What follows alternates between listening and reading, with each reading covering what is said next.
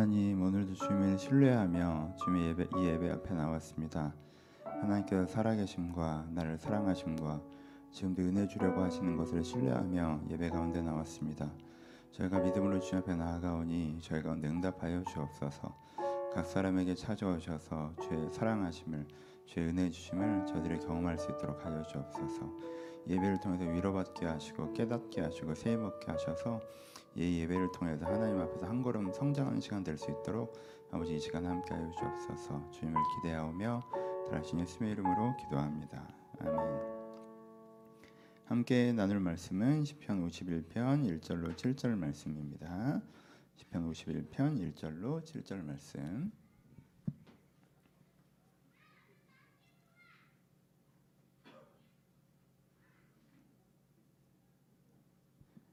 제가 봉독해 드리겠습니다. 하나님이여 주의 인자를 따라 내게 은혜를 베푸시며 주의 많은 긍휼을 따라 내 죄악을 지어 주소서. 나의 죄악을 맑게 씻기시며 나의 죄를 깨끗이 제하소서. 물은 나는 내 죄가를 아오니 내 죄가 항상 내 앞에 있나이다. 내가 주께만 범죄하여 주의 목전에 악을 행하였사오니 주께서 말씀하실 때에 의로우시다 하고 주께서 심판하실 때에 순전하시다 하리이다. 내가 죄악 중에 출생하였음이며 어머니의 죄 중에서 나를 은퇴하였나이다. 보소서 주께서는 중심의 진실함을 원하시오니 내게 지혜를 은밀하게 가르치시나이다. 우슬초로 나를 정결하게 하소서 내가 정하리이다. 나를 죄를 씻어 주소서 내, 내가 눈보다 희리이다. 아멘. 안녕하세요. 안녕하세요. 오늘도 현장에 계신 분들 환영하고요. 함께 해주셔서 감사합니다. 그리고 온라인에서 함께 계신 분들도 굉장히 감사하고요. 오늘도 예배 자리 함께 해주셔서 감사합니다. 가장 많이는 그 실시간 아니고 녹화 방송으로 보시는 분들이 가장 많으신 것 같은데 동일하게 환영합니다. 은혜로운 예배 시간 되셨으면 좋겠습니다. 오늘 새로운 시리즈 시작합니다. 이제까지 어, 삶의 우선순위 여섯 가지를 사실 한 2년 걸쳐서 해오고 있었죠. 중간 중간 다른 설교들도 했지만, 근데 이제는 그 큰 틀을 바꿔서 물론 다시 여섯 가지도 할 거예요. 아직 다 못한 부분이 있어서 근데 아, 신앙생활이라는 큰 주제를 가지고 그 중에 소주제로는 회개. 그래서 이제 회개에 대해서 몇 주 설교를 해나갈 예정입니다. 우리가 신앙생활을 다 하잖아요. 근데 사실 신앙생활이라는 게 어떻게 하는 건지 어떤 게 신앙생활인지 우리가 중심을 잃어버릴 때도 있고 신앙생활을 그래서 잘 못할 때도 있어서 내가 신앙생활을 잘 하고 있는지 돌아보고 신앙생활의 방법들도 좀 배우는 시간으로 어, 이 주제를 삼아 보려 삼아 보려고 합니다. 그래서 오늘은 회개에 대한 이야기를 시작해 보도록 하겠습니다. 회개에 대해서 부원을 용어 설명을 간단하게 하고 용어 정의를 하고 시작하면 회개라는 단어를 교리적으로 보면 구원에서 딱딱한 얘기지만 하고 시작할게요. 구원의 서정에서의 초반 단계죠. 그래서 회개 그리고 어, 믿음, 은혜 이 과정을 통해 우리가 전격적인 변화에 이르는 거죠. 그리고 이제는 요한의 세례와 예수 그리스도의 세례를 가르고 물 세례와 성령 세례를 가르면서 내가 죄 인식의 회복과 죄, 죄의 자유의 죄 인식의 회개와 죄 자유의 회개 뭐 이런 게 이제 교리적으로 설명을 드리잖아요. 그리고 이 설교를 드릴 때도 있어요. 그래서 이거 되게 중요한 내용인데 어, 교리라고 하는 게 말씀을 정확하게 이해하는 거에 되게 중요한 얘기인데 이번에는 큰 테마가 신앙 생활이잖아요. 그래서 적용적인 의미에서 회개라는 단어를 사용할게요. 적용적인 의미에서 사용하면요 이게 묶어져요. 그래서 회개라고 얘기하지만 내가 내 잘못을 인지하는 것과 그 제 잘못을 하나님께 자백하는 것과 은혜를 구하는 것과 변화되는 것까지 내적인 문제가 변화되는 내 내적 문제를 인지하고 변화시키는 그 기도 그 과정을 그냥 통칭해서 적용적으로 회개라고 얘기하잖아요. 이번에는 이런 관점에서 이제 회개에 대한 이야기를 해보도록 하겠습니다. 시작하죠. 회개에 대해서 많은 오해들이 있어요. 뭐 여러분들이 이제 그런 오해를 많이 안 하시면 그래도 한번 정리하고 시작합시다. 많은 오해들이 있죠. 첫 번째 전통적인 오해는 회계를 어, 서류 정리처럼 생각하는 거예요. 국가에서 어떤 혜택을 줘요. 그래서 내가 뭐 아이들이 몇 명이어서 서울에 몇 년을 거주해서 내가 청년이어서 국가에서 준 혜택이 있어요. 그럼 그 혜택이 있을 때 내가 대상자예요. 그럼 어떻게 해야 돼요? 내가 대상자라는 걸 빨리 캐치하고 서류를 딱 해서 내가 신청을 해야 되잖아요. 그러면은 여러분 그 주거에 대한 거면 몇 억 가까운 혜택을 받기도 해요. 그렇죠? 사업에서 몇 천만 원 혜택을 받기도 하고 그리고 이제 일상생활에서는 또 몇백만 원 정도 혜택을 받기도 하죠. 국가가 어떤 혜택을 준데 내가 해당자일 때 나한테 제일 중요한 건 뭐예요? 내가 해당자라는 걸 캐치하고 서류 작업을 제대로 하는 거예요. 그렇죠? 그러니까 내가 해당자인데 내가 해당자인지 모르고 서류 작업을 제대로 안 하면 어떻게 돼요? 내가 몇 억에 가는 혜택을 못 받을 수 있는 몇 천만에 가는 혜택을 못 받을 수 있는 거잖아요. 그러니까 이제 회계를 이렇게 이제 서류 작업으로 이제 생각하시는 경향도 있죠, 그렇죠? 하나님이 우리에게 다 어떤 혜택을 주셨어요. 그래서 내가 뭘 해야 돼요? 빨리 회계라고 하는 서류 작업을 해야 돼요. 그러면은 내가 잘못한 것에 대해서 페널티를 받지 않는 혜택을 누릴 수 있단 말이에요. 이 땅에서나 내세에서. 내가 잘못을 했지만 빨리 회계를 하면 거기에 대한 페널티가 안 와요. 근데 그 서류 작업을 안 하면 페널티가 오죠. 그래서 나라는 사람 중심이 바뀌는 게 아니라 사고 문 잘못을 하지만 곧장곧장 서류 처리를 해서 페널티가 없도록 하는 게 회계라고 생각하시는 분들도 있죠. 이게 틀린 건 아니에요. 그렇죠? 두 번째 회계에서 생각하시면 어릴 때 엄마한테 혼나는 거 생각하시는 분들도 있어요. 어릴 때 엄마한테 혼나요. 엄마가 야 너 왜 이렇게 방 청소 안 했어? 너 숙제했어? 막 이렇게 혼내요. 그럼 어떻게 해야 돼요? 잘 혼나야죠, 여러분. 그렇죠? 어머니가 혼내실 때, 선생님이 혼내실 때, 직장 상사가 혼낼 때, 선배가 혼낼 때 우리가 가져야 되는 태도가 뭐예요? 그 다리를 약간 벌리고 고개를 시선을 떨구고 그렇죠? 죄송해요, 잘못했어요. 다음부터 안 그럴게요 하고 하는 척하는 거 그렇죠? 그날이라도 거기서 아 왜, 아 뭔데, 뭐 이러면 어떻게 돼? 이게 일이 커지잖아요, 그렇죠? 그러니까 어떻게 해야 돼요? 이렇게 그 순간 엄마한테 혼날 때는 어떻게 해야 돼요? 그 상황을 잘 잘 혼나야 되는 거죠. 어떤 분들은 회개를 이렇게 생각하세요. 하나님께서 말씀을 나한테 찔림을 주세요. 그럼 어떻게 해야 돼요? 우리 그때 그 다리 살짝 벌리고 고개는 15도로 내리고 하나님 잘못했어요. 제가 그러려던 거 아닌데 해서 그래도 며칠은 좀 조심해야죠, 그렇죠? 하지만 내가 진짜 바뀌거나 그런 건 아니에요. 그냥 어, 고 넘어가는 거죠. 근데 거기서 하나님께서 나한테 마음의 말씀을 통해 찔림을 주시는데 걷다 대고 뭐 그게 뭐가 문제인데 그러면 일이 엄청 커지죠, 그렇죠? 그건 이제 엄마한테 여기 붙잡고 이제 끌려가는 거지 이제 하나님한테 여기 붙잡고 너 처음부터 다시 여기 끌려가는 거지. 그러니까 문제를 그렇게 키우지 않고 그 상황만 넘어가는 거 회개라고 생각하시는 분들도 계시고 어떤 분들은 회개를 어, 어떤 내가 동기부여에 대한 결단으로 생각하시는 분들도 계시죠. 어떤 동기부여에 대한 결단. 아, 내가 아, 진짜 내가 돈을 모아야겠구나. 아, 내가 건강 관리를 해야겠구나. 아, 내가 균형 잡힌 삶을 살아야겠구나. 내가 일을 하는 태도를 바꿔야겠네. 이런 좋은 깨달음이 올 때가 있잖아요. 삶에서 동기부여가. 그때 그 동기부여를 딱 가지면 우리가 근데 중요한 건 뭐예요? 계획과 실천이죠. 그럼 내가 내일부터 어떻게 해야 되겠다 하고 계획을 하고 실천하고 그렇게 행동을 하다 보면 뭐가 바뀌어요? 행동을 하다 보면 그게 습관이 되고 습관이 되면 결과가 바뀌고 결과가 바뀌면 마음이 바뀌는 거죠. 그렇죠? 이렇게 이렇게 해서 내가 회개라고 하는 건 내일부터 똑바로 살기를 결정하고 실천하는 것이다. 아, 말만 하면 안 되고 뭐 이렇게 생각하시는 분들도 계시죠, 그렇죠? 여러분 요요 세 가지 얘기가 다 뭐 이거 말고 여러 개 이 세 가지 얘기가 다 맞죠. 어떤 측면을 강조하는 거잖아요. 그러니까 서류 처리로 생각하는 건 우리 힘으로 되는 게 아니라 하나님의 전체 은혜라는 측면을 강조하는 거고요, 그렇죠? 어, 엄마한테 혼나는 걸로 생각하는 건 내가 하나님께서 잘못했다고 얘기할 때 그것을 수용하는 거에 대한 부분이고요. 내가 결단과 행동에 대한 부분도 회개라고 하는 게 돌이킴이기 때문에 그 다음부터 행동을 똑바로 해야 되는 것에 대한 부분이 포함되니까 이 세 가지 얘기가 어떤 지점 지점 지점에서는 다 맞는 얘기고 왜 그런 예를 쓰는지 알겠고 저도 그런 예를 쓸 때가 있을 거예요. 앞으로도 그렇고 과거에도 그랬고요. 그렇죠 강조점에 대한 거니까. 근데 이게 회개의 핵심은 아니다 보니까 회개의 핵심이 아닌데 회개가 이게 마치 회개의 핵심인 것처럼 이해하면 문제가 생긴다는 거죠. 어떤 문제가 생겨요? 아까 얘기한 것처럼 서류 처리로 생각하는 사람은 자기는 바뀌어요, 안 바뀌어요? 안 바뀌죠. 내가 계속 잘못된 삶을 살면서도 페널티만 없앴기 때문에 오히려 더 잘못된 삶을 살아갈 수 있는 용기가 되죠, 그렇죠? 그래서 하나님의 구원, 회개의 기회가 오히려 이 사람은 악의 기회로 사용하게 되는 패턴이 생길 수 있잖아요. 그 순간만 모면한다고 생각하는 사람은 변화되지 않죠. 그렇죠? 그 순간만 그냥 아 그냥 혼날 때 잠깐 죄송하다고 하는 거야라고 하는 거면 그 아무리 혼나도 이 사람은 변하지 않을 거라는 자기 결정이 있는 상태에서 죄송하다고 하는 거잖아요. 그렇죠? 애들이 엄마가 혼낸다고 청소를 합니까? 그렇잖아요. 숙제해, 청소해 이런 말로 변화되는 인간이 있습니까? 여러분들은 변화되셨어요? 아니잖아요. 그러니까 그런 패턴으로 하면 하나님께서 찔림을 주셔도 이 정도에 다 안 변해라는 이미 완고함이 잡혀 있는 상태로 접근이 된단 말이에요. 그렇죠? 이걸 찔림으로만 대답하면 세 번째 결단의 문제도 마찬가지죠. 여러분 어떤 문제는 행동이 내면을 바꾸지만 어떤 문제는 행동이 내면을 악화시키죠. 여러분 사랑하지 않아요 이 사람을.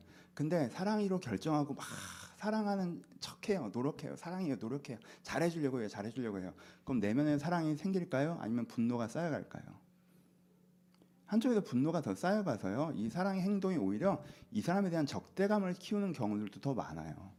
그래서 참다 참다 딱 터졌을 때는 이미 이 사람은 이 사람을 굉장히 싫어하는 상태가 돼 있는 거죠. 그렇죠? 그러니까 결단의 행동들이라고 하는 게 되는 부분이 있고 안 되는 부분이 있는데 마음의 문제에 있어서 결단 행동은 사실 마음을 바꾸는데 그렇게까지 유용하지 않아요. 그러니까 이게 어떤 지점을 강조하는 게 핵심이다 보니까 이렇게 패턴의 문제가 생긴다는 거죠. 그래서 회계에 대해서 회계라고 하는 거에서 하나하나 얘기가 틀리지는 않은데 너무 간단하게 이해하다 보면 오해가 생기는 거잖아요. 그러니까 여러분들이 회계에 대해서 전반적이고 핵심적인 이해를 하셔야 된다는 거예요. 그럼 회계는 무엇과 가까워요? 굳이 비교를 한다면 서류 처리랑 다르고요. 엄마한테 혼나는 거랑 다르고요. 내가 뭔가 동기부여로 결정하고 행동을 수정하는 거랑 다르고요. 예, 회계는 청소랑 되게 닮아 있어요. 청소. 청소. 그래서 오늘 제목이 이제 회계 내면의 청소인데 보세요, 여러분. 여러분 좋은 집에 사시죠? 혹은 살고 싶으시죠? 좋은 집에 산다고 생각해 봅시다. 좋은 집에 살고 있어요. 여러분 좋 고 비싼 집은 먼지가 안 끼나요? 아니잖아요. 아무리 좋은 집에 살아도 생활 먼지는 계속 쌓이게 돼 있어요. 그래서 아무리 좋은 집이라도 내가 청소기를 돌려야 되고, 그쵸? 청소기만 돌리면 돼요. 가끔은 내가 또 그 스팀으로 한 번씩 해줘야 되고, 그쵸? 먼지가 쌓이니까 이렇게 생활을 그냥 가만히 있어도 먼지라는 게 쌓인단 말이에요. 또 이렇게 생활을 하다 보면 어떻게 돼요? 어질러지죠. 아무리 물건을 제자리에 놓는 습관을 가지는 사람이 있다 할지라도 우리가 어, 그- 그때 계속 이제 어리, 어지러지게 마련이잖아요. 그래서 계속 어질러져요. 그러니까 생활먼지가 쌓이니까 우리가 청소기를 좀 돌리고 청소를 해줘야 되고 어질러지니까 정리정돈을 해줘야 되는 거죠, 그렇죠? 이렇게만 하면 되나요? 아니죠. 가끔은 대청소가 필요해요. 왜냐하면 구석구석을 이렇게 매번 닦기가 쉽지 않으니까 한 번은 구석부터 깨끗하게 닦아주는 게 필요하죠. 일상적인 청소는 잘하는데 대청소를 안 하시면 알잖아요. 아, 저 쇼파디가 어떻게 돼 있을까? 어, 창틀 뒤가 어떻게 돼 있을까? 아, 그거 안 닦은 지 1년 된 것 같다. 뭐 이런 부분이 생기잖아요. 그러니까 거기를 가끔은 한번 싹 닦아줘야 된다고요. 그렇죠? 대청소라는 게 필요해요. 대청소는 꼭 그런 구석을 치우는 것만은 아니죠. 또 뭐가예요? 물건을 정리하는 것도 포함되어 있어요. 대청소할 때 꼭 해야 되는 것 중에 하나가 뭡니까? 버리는 거죠. 그렇죠? 이게 이게 3년 전까지는 잘 썼던 물건인데 사실 이제 쓸모가 없어. 근데 아까워 갖고 계속 두니까 이제 공간만 차지하고 있어. 이것 때문에 동선도 꼬이고 방안도 복잡하고 인테리어 컨셉도 안 맞는 거야. 그러니까 이거 버려야 돼. 그런 걸 언제 버리는 거야? 대청소할 때 한번 결정하고 버리는 거죠. 그렇죠? 그러니까 옛날에 썼지만 지금 안쓴 거예요. 버려야 된단 말이에요. 그리고 아주 길게 지나면 한 번씩은 뭐 해야 돼요?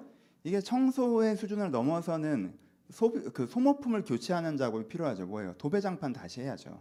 아무리 쓸고 닦아도 그렇잖아요. 근본적으로 지저분해지죠. 벽지가 누렇게 뜨거나 아니면 뭐가 묻었거나 장판이 그렇거나 그렇게 되, 기도 하잖아요. 싱크대가 주저앉고 이게 너무 훼손되거나 화장실이 그럴 때도 있고요. 그렇죠? 그럴 때는 도배 장판을 하거나 뭐 화장실이나 싱크대를 고치거나 이 정도의 청소라고 하기에는 조금 넓은 폭의 그렇죠? 그런 소모품 교체 과정도 필요하잖아요. 우리의 사는 집이라는 게 그래요. 근데 어디도 그렇다. 우리의 내면도 그렇다. 여러분 일상을 살아가보면 내면의 생활먼지가 쌓이나요 안 쌓이나요? 쌓이죠.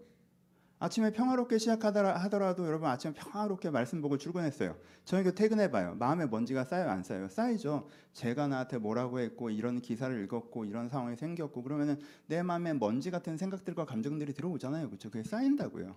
그거 그때그때 안 치워지면 어떻게 돼요? 먼지가 뽀얗게 쌓이죠. 그렇죠? 근데 일상생활을 살아가다 보면요, 내 마음이 어지러워져요, 안 어지러워요? 자연스럽게 어지러져요. 그건 여러분 이상한 게 아니에요. 생활하는데 어떻게 안 어지러워져요? 하다 보면 어지러진단 말이에요. 그러면은 내가 뭔가 마음이 복잡하고 정신없고 뭐 가만히 있으면 뭔가 정리된 기분이 아니라 좀 정신이 없어. 복잡해, 어지러워. 이럴 때 있잖아요. 이렇게 되잖아요. 그렇죠? 마음 청소를 제대로 안 하면 일주일에 한 달 이렇게 살면 마음이 복잡해지잖아요. 내가 한 번씩은 그래도 1년에 뭐 분기별로 하면 제일 좋고 아니면 1년에 한 번이라도 진짜 대청소를 해줘야 되는데 대청소를 안 하면 어때요? 마음의 구석구석에 찌든 때가 끼죠, 그렇죠?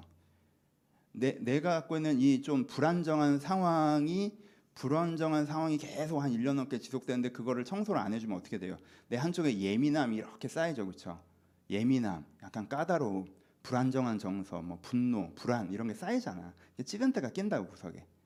일상적으로 그래 난 이렇게 살아라고 한 건 괜찮지만 괜히 내이 찌든 때가 많이 끼면 툭툭 튀어 올라오는 게 있단 말이에요, 그렇죠? 내가 세상적인 자극을 1년 내내 꾸준히 받다 보면 1년 정도 지나가다 보면 내 안에 어떤 기준이 바뀐 욕심이라든가 세속적 추구 이런 게 구석에 이제 찌든 대로 끼어 있단 말이에요. 아니면 아예 그쪽은 청소를 안 했어. 내가 이사하고 한밤도 이 뭐야 저쪽 베란다 저 바깥쪽은 청소를 안 했어. 그럼 지금 어릴 때 습관 같은 거, 어린 시절 잘못된 상처로 말미암아 형성된 패턴 이런 게 거의 그대로 묻어 있겠죠, 그렇죠? 그리고 물건들도 있겠죠. 내가 20대는 이렇게 살았는 게 많았는데 이제 30대가 돼서 이렇게 안 살아야 되는 걸 이제 버려야 되는 것들이 있단 말이에요. 그렇죠? 내가 사회 초년생일 때는 이런 식으로 일했는 게 맞았는데 이제는 이제 내가 중간쯤 올라왔기 때문에 이런 식으로 하면 안 되는 것들이 있단 말이에요.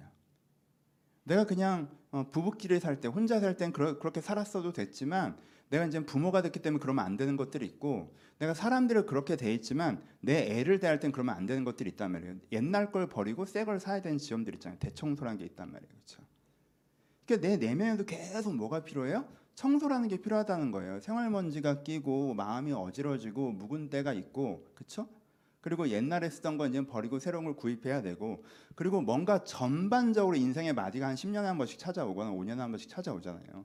내 내면이 전체로 리세팅이 될 때 도배장판 다시 해야 될 때가 있단. 그렇죠? 새집 들어가듯이 한번 팍 뒤집어 엎어야 될 때가 있다고. 그러니까 이게 뭐예요? 회개예요. 그럼 회개가 무엇입니까? 계속 제가 강조드린 게 뭐예요? 이제 여러분은 인생의 우선순위에 대해서 아셨으니까 인간관에 대한 그림이 잡히시죠. 여러분들은 어떤 존재예요? 여러분들은 어떤 존재예요? 하나님께서 만드신 아름다운 존재죠. 이건 선언적인 얘기가 아니에요. 실존적인 얘기지. 여러분들 안에는요 완벽한 형태의 여러분들이 내재돼 있어요 이미. 되게 아름다운 여러분들의 모습이 내재돼 있다고 여러분들 안에. 하나님의 가능성이 내재돼 있다고. 그렇죠? 애기들 보면 어우 완전 애기였는데 오랜만에 보면 애들이 막 뛰어다니죠. 그렇죠? 근데 애기였을 때부터 저런 능력이 아이들한테 내재돼 있었던 거죠. 적당한 환경만 부여주면 저렇게 발현된다고. 10년 뒤에 어, 저희 아들은 고이에요 고이. 어? 고이야. 어? 이제 좀 있으면 군대 가겠지. 그렇지? 그 안에 내재돼 있기 때문에 그게 발현된다고요. 몸도 그래요. 몸도 사람의 인격도 그래요. 근데 여러분들 각자가 다 어떤 거예요? 이제 여러분들은 다 컸어요? 아니에요. 여러분들은 내면에 아름다운 여러분들의 모습이 내재되어 있다니까. 그래서 그거 그 모습을 이렇게 펼치고 살아갈 수 있어요. 그것을 나 자신을 인지하고 이렇게 살아갈 수가 있어요. 그런데 그 위에 뭐가 많이 꼈다? 먼지가 가득 꼈다. 이게 기독교 인간관이잖아요. 그 위에 먼지가 가득 꼈어요. 생활 먼지도 한 번도 안 닦아가지고 이렇게 하면 하, 이렇게 먼지가 가득 꼈어. 생활 먼지 청소를 안 해가지고만 일상에 주는 감정이 그냥 가득 쌓여가지고 그냥 그리고 구석구석 찌든 때막 어? 좀 상황이 그렇다고 그러니까 완전 예민한 사람이 돼 있고 어, 상황이 그렇다고 막 불안정한 사람이 됐고 욕심내는 사람이 됐고 찌든 때를 하나도 안 닦아가지고 그러니까 그, 그 마음은 또 이제는 막 하나님의 기준 이런 거 있긴 한데 막 저기 처박혀 있고 정리가 안 돼 있어가지고. 중요한 건 어디다 뒀는지도 모르겠고 막 엉뚱한 데 처박혀 있고. 그래서 이 중요한 물건인데 괜히 발에, 발에 걸리적거리는 것처럼. 신앙이 진짜 중요한데 여러분들은 막 되게 걸리적거리는 것처럼 느끼고. 왜? 이게 막 어질러졌으니까 그렇지 그럼 이 상태를 어떻게 하는 거예요? 회개라는 게. 요 어질러져 있는 상태가 이 지저분해져 있는 상태가 진짜 내 모습이 아니라는 걸 내가 인지하고 그것을 내가 하나님 앞에서 치워나가는 과정이 뭐예요 적용적인 의미에서 회개죠. 교리적인 의미에서는 인지하고 방향을 바꾸는 것까지가 회개고 적용적으로는 그래서 하나님의 은혜를 구하고 내가 그분을 깨끗하게 하는 것까지 그냥 통칭해서 회개라고 한단 말이에요. 그렇죠?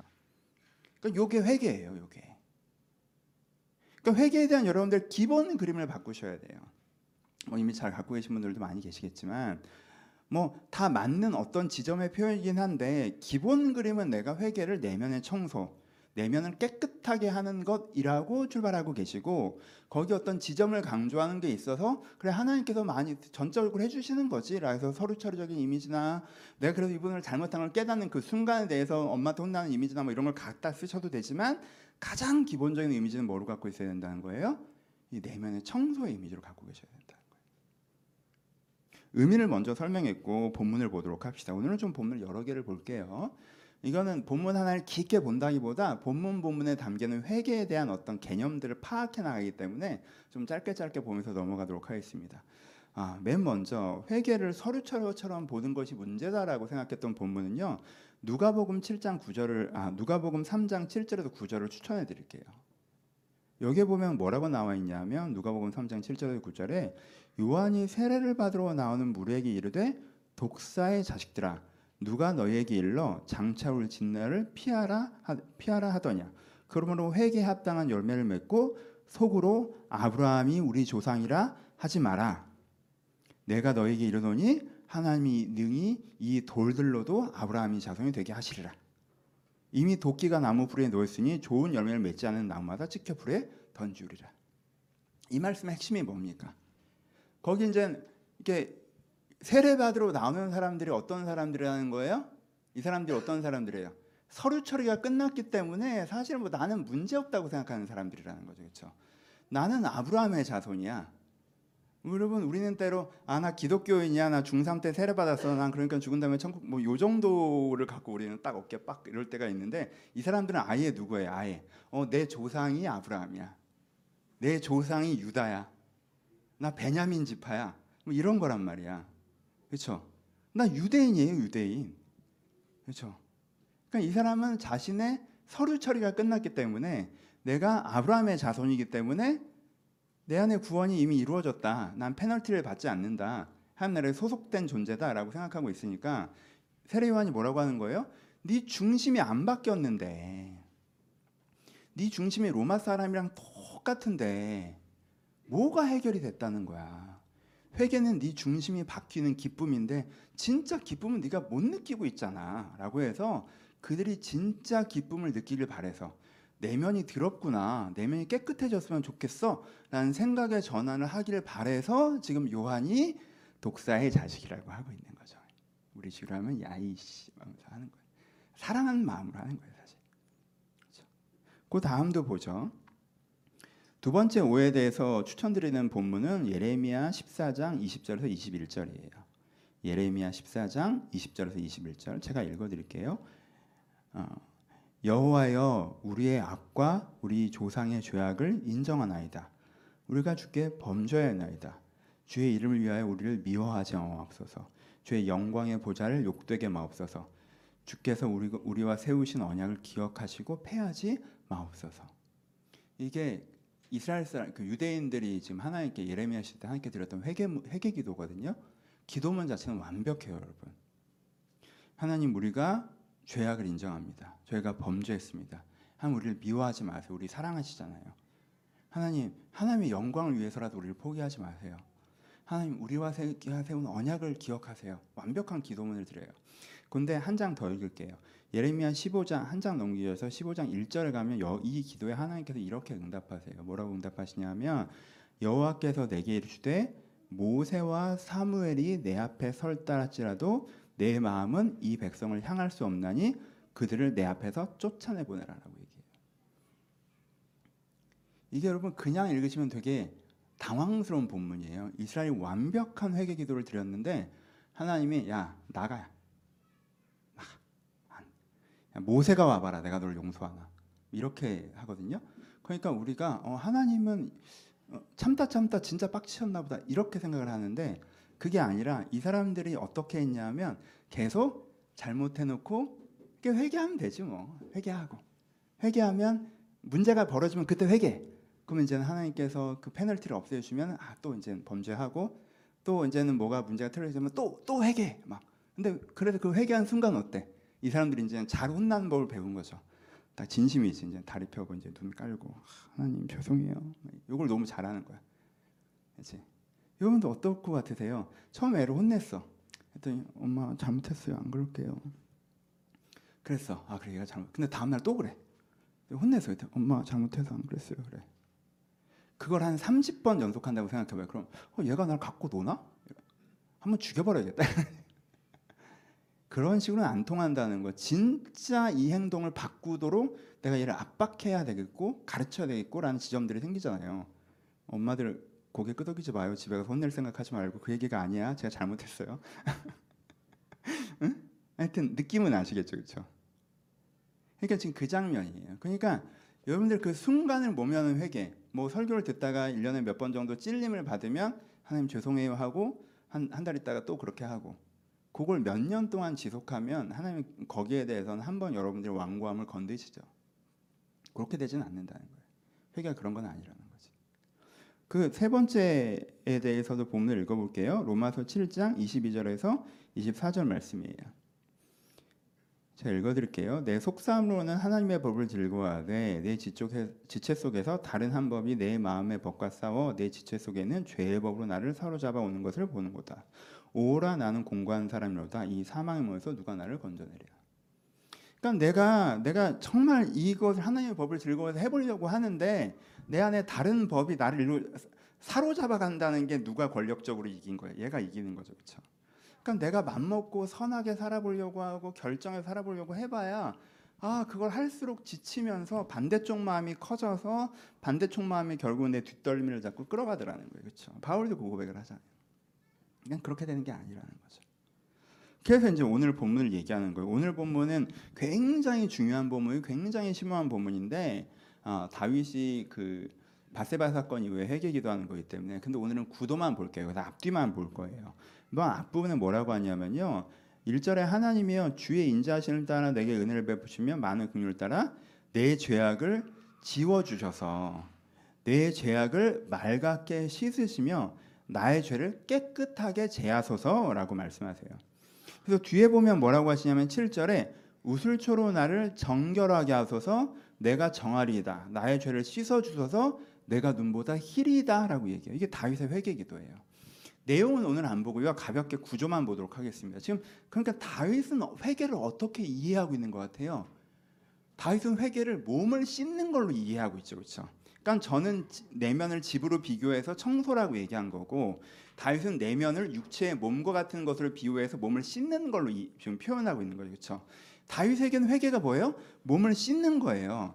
내 죄악을 지어 주세요. 내 죄악을 깨끗하게 해 주세요. 나를 정결하게 해 주세요. 내가 내 죄를 씻어 주세요. 그럼 눈보다 희어질 거예요. 이게 안 지워지는 게 아니에요. 되게 이제 묻었단 말이에요. 나한테 죄가 묻었어. 죄가 묻었다는 표현이 어떤 표현인지 아시죠? 나란 사람 자체는 아무 문제가 없다는 거예요. 그렇죠?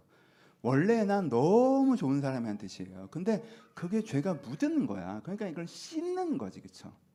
이게 좌, 이게 다윗의 회개에 대한 이해예요. 오늘 개념적으로 보는 거니까. 포인트를 아시겠죠? 그럼 그거를 그냥 전 비유를 집으로 갖고 온 것뿐이에요. 그렇죠? 같은 의미예요. 그러니까 내 내면이 여기서는 더러워졌는데 씻는다라고 표현한 거고 이게 너무 익숙한 비유여서 여러분들 잘 안 전달이 되는 것 같아서 그냥 비유를 좀 바꾼 거예요. 내 내면이 집이라고 표현하면 어지러졌는데 그것을 청소하는 거라는 거예요. 그게 뭐예요? 회개예요. 그러니까 여러분 회개에 대한 큰 오해를 버리셨으면 그 오해를 해결하는 계기셨으면 좋겠어요 오늘. 회개를 서류처로 생각하는 사람은요. 그 서류처리가 언제 끝났어요? 1년마다 해야 돼요? 아니죠. 예수 믿을 때 다 끝났어요. 그렇죠?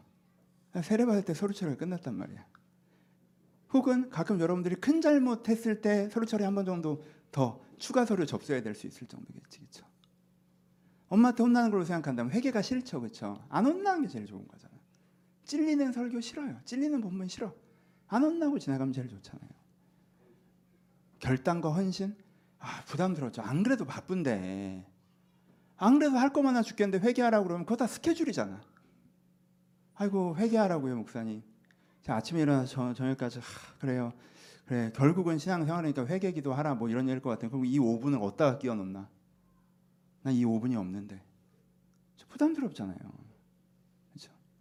이 회개에 대한 오해에서 여러분들 벗어나셨으면 좋겠어요. 회개는 왠지 혼나는 것 같고 기분 나쁜 일이고 아니에요. 여러분 청소가 귀찮은 거긴 하지만 청소를 해야 깨끗한 집에서 살죠. 청소하라는 얘기예요. 여러분, 여러분 마음 청소 안 하고 사시니까 행복하세요? 마음에 그렇게 일상의 먼지 가득 껴가지고 가만히 있으면 어제 기분 나빴던 거 생각나고 지난주에 기분 나빴던 거 생각나고 행복하세요? 어, 그냥 뭐 열심히 살긴 사는데 정신 없고 막 뭐 하고 있는지도 모르겠고 막다 어질러졌으니까 막 하, 묵은 때처럼 낀 불안과 짜증이 툭툭 튀어나오고 음, 불편하잖아요. 불편하잖아요. 불편하잖아. 아, 진짜 청소하면 막 구석에서 곰팡이 생기고 얼마나 불편해요. 여러분들 마음의 집에 막 구석에 곰팡이 겹쳐가지고 내가 나쁜 놈인 것 같고 막 얼마나 불편해. 아, 냄새 나고 막 그럼 내면을 들여다보기도 싫고 막 음식물 청소 안 해가지고 막 집에서 냄새 나고 그럼 내면을 들여다보기도 싫고 막 왜 그래요? 청소를 해야지. 아, 좋은 집이 있는데 왜 청소를 안 해요? 어, 청소만 하면 되는 건데 왜 자꾸 이렇게 대청소할 상황을 만드세요? 그냥 중간 중간 이렇게 청소기 돌리고 살면 되는데, 그렇죠? 자주 자주 좀 귀찮아도 설거지 그때 그때 해놓고 음식물 쓰레기 그때 그때 버리고, 그렇죠? 그리고 뭐 분기별로 한 번쯤 그냥 오늘은 대청소 해볼까 하고 한 번 좀 치우고, 우리가 육신의 집을 살 때도 그렇게 살잖아요. 아 청소에 하는 시간 투자가 부담스럽고 힘들고 고통스럽 이렇게 생각 안 하잖아요. 왜? 청소를 통해서는 깨끗한 집에 만족감에 집중하니까. 여러분 내면의 회개도 마찬가지예요. 이 회개를 통해서 얻을 수 있는 깨끗한 내면의 집에 집중하면서 내가 회개를 일상화하실 필요가 있다는 거예요. 적용 첫 번째가 뭐예요?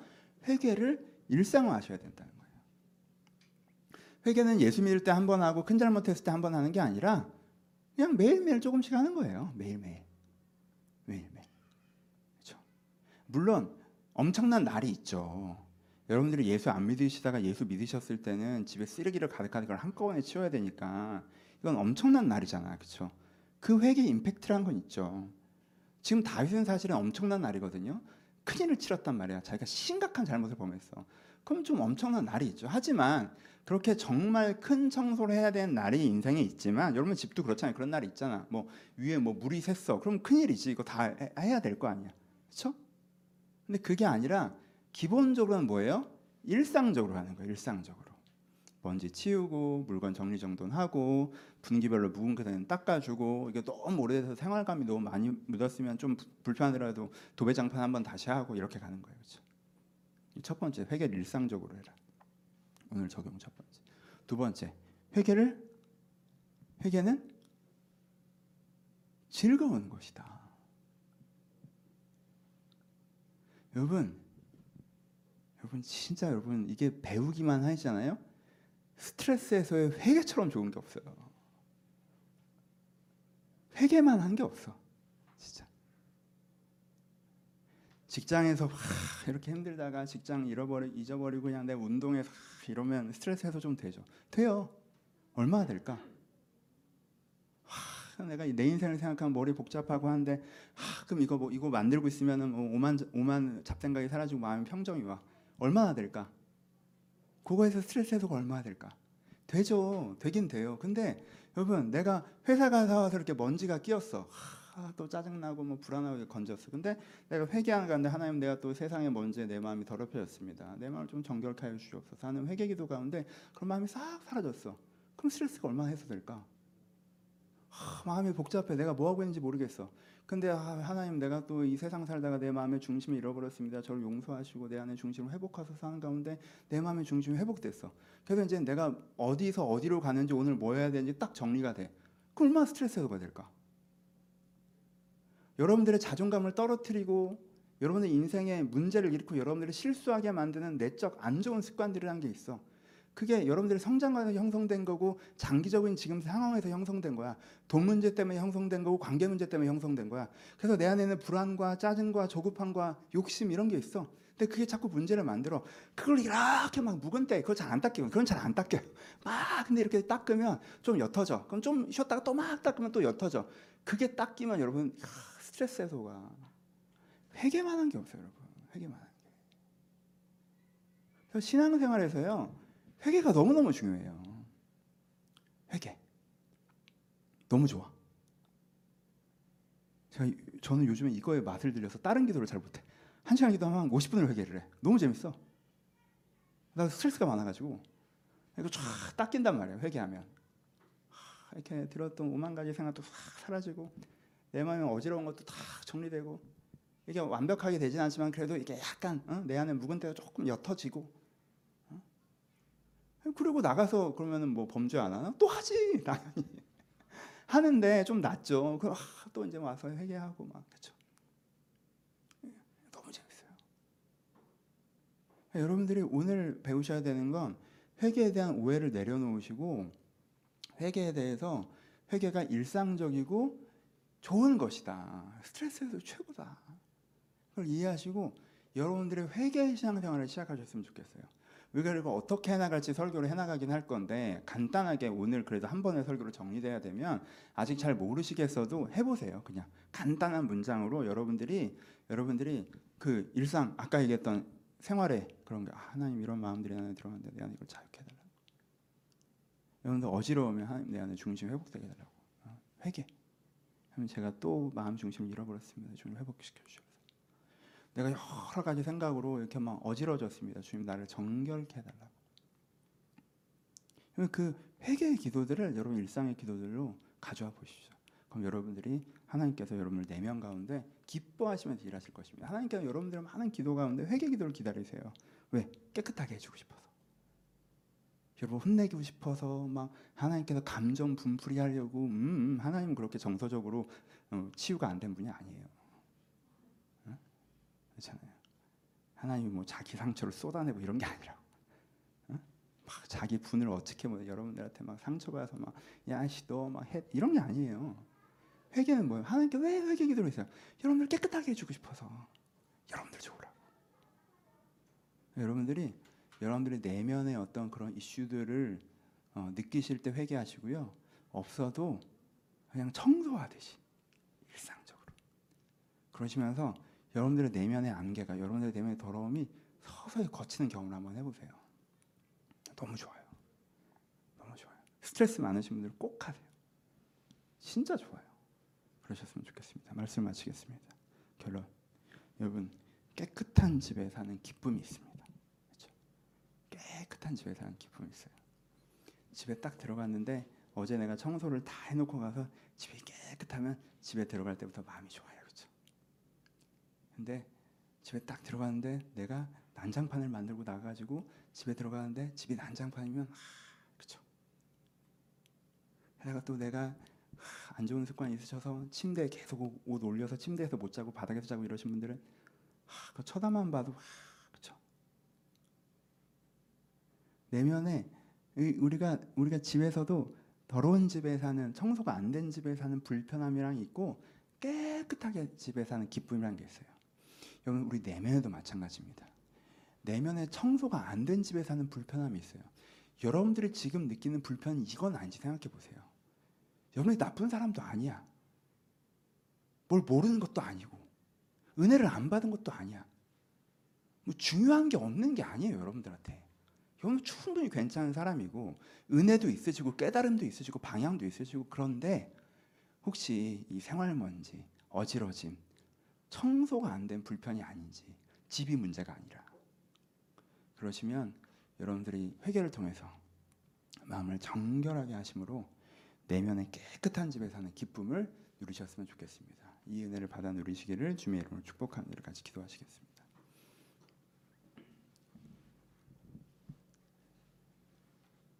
여러분들 마음에 여러분 마음에 아 이거는 이게 치워야 되는데 청소가 안 된 뭐 그런 것들이 있으세요? 네. 이건 다음 주 설교인데 여러분들의 잘못만 회개하는 게 아니에요. 다른 사람의 잘못으로 말면 여러분들 앞에 어지러진 것도 여러분들 회개 기도를 통해서 변화시킨 거냐 그 부분은 잘못된 거니까. 그러니까 여러분들 마음에 딱 보기에 아 이거는 내 내면의 생활 먼지다 진짜.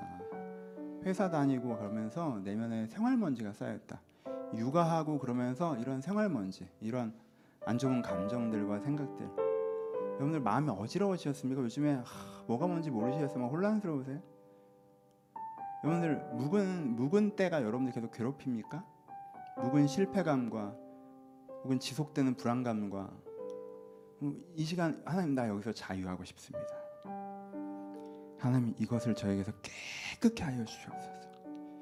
이것이 나의 본 모습이 아니라 밖에서 날아온 먼지일 텐데 하나님 이 부분이 나한테 깨끗해지게 해달라고 여러분이 갖고 있는 여러분들 그것들을 하나님께서 제하시기 정결케 하시길 기대하시면서 기대하시면서 함께 우리 회개하며 기도하도록 하겠습니다. 기도하겠습니다. 아버지 저희 한 사람 한 사람들을 회개하며 기도합니다. 아버지 한 사람 한 사람들을 회개하며 기도합니다. 아버지 한 사람 한 사람들을 회개하며 기도합니다. 아버지 하나님께 들의 마음을 정결하게 하여 주옵소서. 아버지들의 마음을 깨끗하게 하여 주옵소서. 아버지들의 마음을 깨끗하게 하여 주옵소서. 하나님 이들의 마음을 깨끗하게 하여 주옵소서. 아버지들의 마음을 깨끗하게 하여 주옵소서. 아버지들의 영혼을 깨끗하게 하여 주옵소서. 아버지 이들 가운데 생활의 먼지가 가득 쌓여 있습니다. 아버지 일상의 먼지가 잔뜩 쌓여 있습니다. 아버지 너무 분주한 삶을 살아가고 어려운 삶을 살아가고 답답한 삶을 살아가느라 아주 많은 먼지들이 이들의 마음에 쌓여 있습니다. 아버지 저희 먼지들을 주님께서 치워 주시옵소서. 아버지 분주하게 살아가다 보니까 정신없이 살아가다 보니까 마음이 어지러져 있습니다. 아버지 이들의 어지러진 마음들을 정결하게 하여 주옵소서. 아버지 어지러진 마음들을 정돈되게 하여 주옵소서. 아버지 지속적으로 있는 상황들 때문에 불안이 있습니까? 두려움이 있습니까? 욕심이 있습니까? 아버지 아버지 주님께 이 묵은 때를 재우시길 바랍니다. 아버지 이 묵은 때를 재우시길 바랍니다. 여기서부터 자유해지길 바랍니다. 아버지 저희들이 원하는 것이 여기서부터 자유해지는 것입니다. 자유해지는 것입니다. 여기서부터 자유해지는 것입니다. 아버지 은혜를 주시옵소서. 아버지 은혜를 주시옵소서. 아버지 은혜를 주시옵소서. 아버지 이들을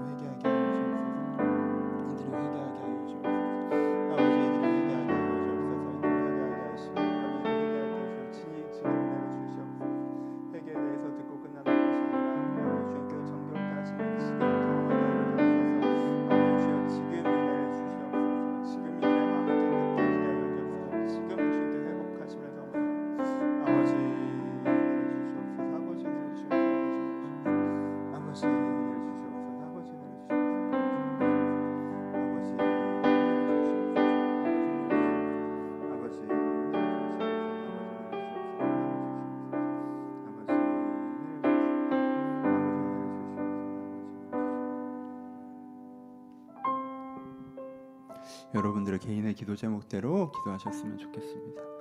경제적인 부분, 내면적인 부분, 관계적인 부분, 여러분들 갖고 있는 숙제를 가지고 하나님 앞에 나아가셨으면 좋겠습니다. 주님, 주님을 초대합니다. 이 문제 가운데 함께 해 주시고 이 문제를 도와주시옵소서. 여러분들 모든 개인의 기도 제목을 가지고 하나님께 나아 기도하시길 소원합니다. 기도하겠습니다.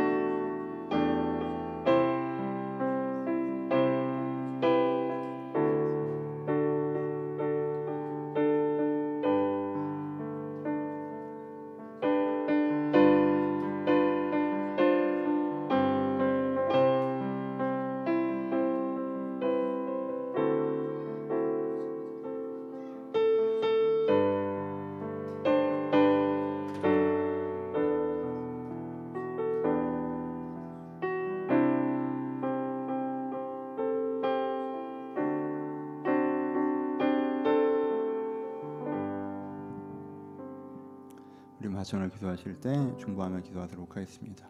여러분 주변에 어려운 분들이 있다면 그분들 기억하고 기도해 주시고 아, 우크라이나에 전쟁이 지속되고 있고 또 그 때문에 세계적으로 빈곤의 문제로 어려워하는 사람들도 있습니다. 여러분들이 아시는 대로 기도해 주셨으면 좋겠고 또 여전히 코로나로 또 다른 문제로 질병의 문제로 고민하는 분들 가운데 함께하셔서 치료해 달라고 여러분들 주변에 또 세계의 어려운 분들을 위해서 중보하며 기도하도록 하겠습니다. 기도하겠습니다.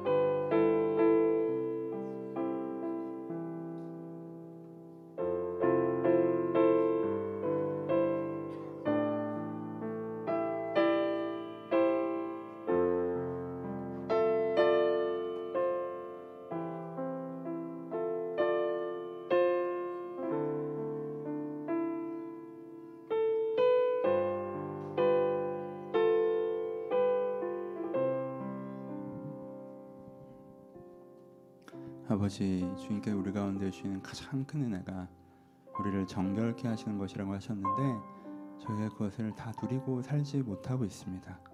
아버지 이제부터 그것을 누려보고 싶습니다. 주님 나를 정결케 하시는 그 기쁨을 그 선물을 저희가 누리고 싶습니다. 제가 회개하며 제 마음을 깨끗이 청소하며 주님의 은혜를 구하오니 우리 각 사람에게 찾아오셔서 이들의 마음을 깨끗하게 하시고 정결하게 하시고 원래 아름다운 모습대로 살아갈 수 있도록 은혜를 더하여 주옵소서. 주님께 우리가 함께 하실 기대하오며 이제 우리 주 예수 그리스도의 은혜와 하나님 아버지의 사랑하심과 성령님의 교통하심이 하나님을 바라보는 모든 자들 가운데 이제부터 영원토록 함께 있을지어다. 아멘.